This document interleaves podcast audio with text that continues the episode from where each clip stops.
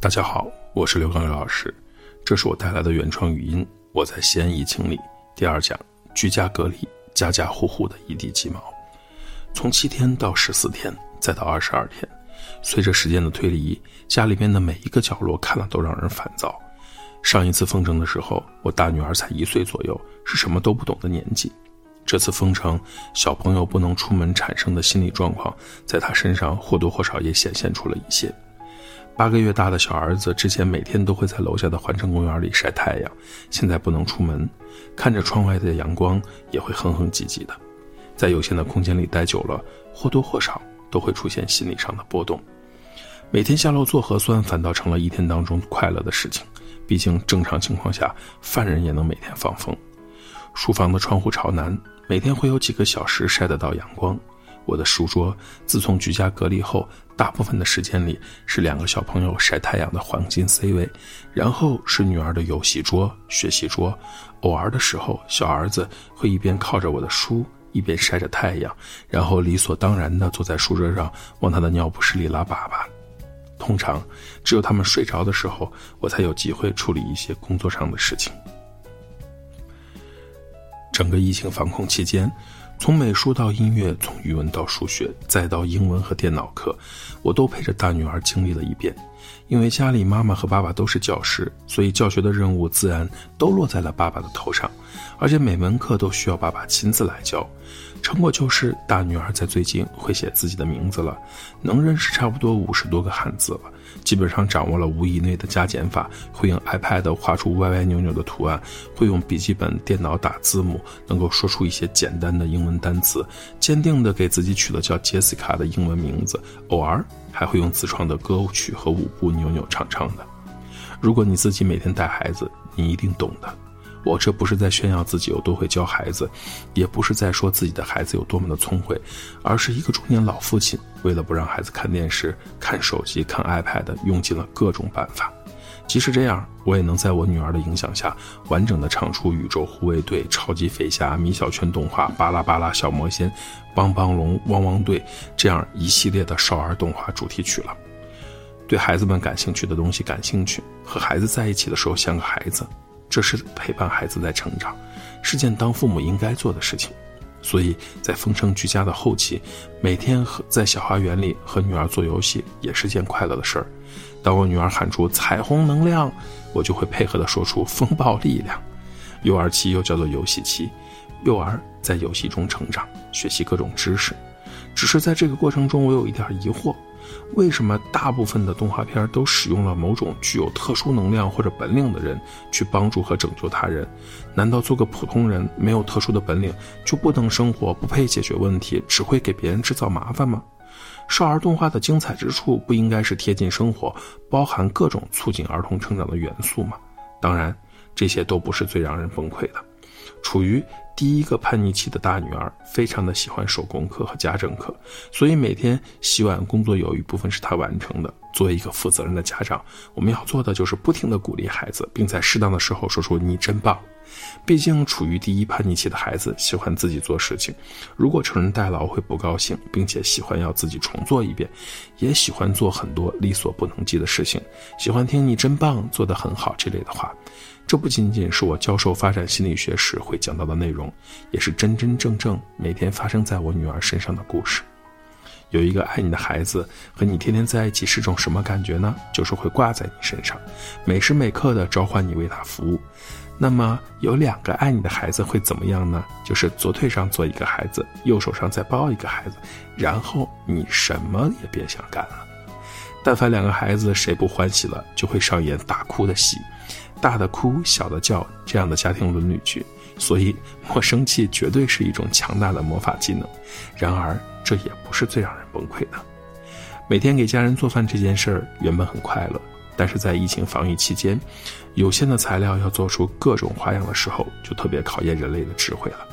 我老婆在封城第十五天的时候说：“谢谢我每天给家人做一连做了十五天的饭，还没有发脾气。”其实给家人做饭是我喜欢的事情。看着每一个家庭成员幸福开心的吃完自己做的食物，这感觉棒极了。但是，再好的婚姻也有几个时刻特别想掐死对方。最让人生气的就是每一个人的理所当然。封城十五天，我只有两个中午睡过午觉，还是在哄完孩子睡之后，累得不行也睡着了。某人居然指责我睡觉了不管孩子，我也忍不住吐槽对方什么都没有干。刚开始只是小小的隐形较量，三天的时间里，分别因为小事爆发了三场小型的争吵，但都还在克制的范围里。到了争吵的第四天，某人终于踩到了我的底线，发生了激烈的冲突，巨大的声响把两个孩子吓哭了，老人在旁边也不敢吱声。某人一个不小心，让我们家买了不到一年的电视机报废了。好处就是可以用一个非常合理的理由告诉孩子不能看电视了，当然我也没有客气，然后就开始了我们结婚七年来最长时间的互不理睬。各自在盘算着婚姻生活是否还敢继续。几天之后，各自冷静下来之后又和好了。吵架的时候，谁会在乎自己是什么专业、什么学历、什么身份？凭的都是本能。所以，我们也都只是个普通人。这大概就是婚姻冲突的真谛吧。你强，我更强；你弱，我思量。每晚趁着倒垃圾的时候，带着孩子在小花园里走走，顺便抽支烟。嗯，戒烟五年的我开始复习了，缓解一下郁闷的心情。一天晚上，听到一墙之隔的隔壁小区一对夫妻在互相对骂，起因大概是因为什么电器插销没有拔掉。女人先是质问男人：“你不是说你拔掉了吗？”然后就大骂男人：“你这个畜生！”男人被激怒后，也用了生殖器官去问问候对方的亲人。这过程声音大到我想给我女儿把耳朵捂上。在此期间，还有朋友咨询我想要离婚，说了些家里的事情，问对方讲我最近也在考虑离婚的事。对方很惊讶说：“怎么会？感觉你的家庭很幸福。”画风突变，变成了安慰我几句。我也顺势劝对方考虑考虑。每个人都只看到了生活的一面，不是吗？每家每户都一样，什么优雅、体面、精致、得体。在狭小的空间居家隔离下，在理所当然的想法支配下，都有可能露出人类丑陋的嘴脸。再温和、再温暖的人类，也解决不了所有问题。每个人都有自己的人生颠簸要经历，在某种程度上，适当的吵架也不一定是件坏事儿。如果我们把它称之为在特殊状态下的有效沟通，也是成立的。毕竟，在吵架的时候，知道了对方不可突破的底线；在吵架和好后，也有机会重新体谅到彼此的不易。在此期间，听到了一些关于放弃生命的故事。疫情居家隔离，谁还没个情绪了？但是放弃生命确实是不负责任了。除了一声巨响和需要处理的血渍，什么也剩下不了。疫情防控期间，更不会因为这样的事情上新闻。毕竟绝大部分的精力都用来守护这座城市，珍爱自己真的很重要。有人晒出了网上不知真假的段子，亲爱的市民朋友您好。如果在隔离期间您开始跟花草树木聊天，这很正常，无需致电咨询。只有在那些花花草草开始回答您的问题的情况下，才有必要寻求帮助。感谢您的理解和支持，这是针对精神病患者而言的。但是对于那些没有精神病，但是陷入焦虑、抑郁状态甚至应激状态的人，心理帮助还是很重要的事情。所以有家人的多和家人聊聊，也多关注孩子，多和孩子做互动。童言童语可以很好的治愈心灵，小朋友最喜欢的游戏大概就是抓人游戏和捉迷藏了，基本上一玩可以玩大半天。当然，这前提是我们做大人的不会累的情况下，适度的关注疫情，避免造成恐慌。在家锻炼也好，追剧也罢，做美食也好，安静的看看书也行。总之，找到一些让自己平静或快乐的事情，日子就很容易打发了。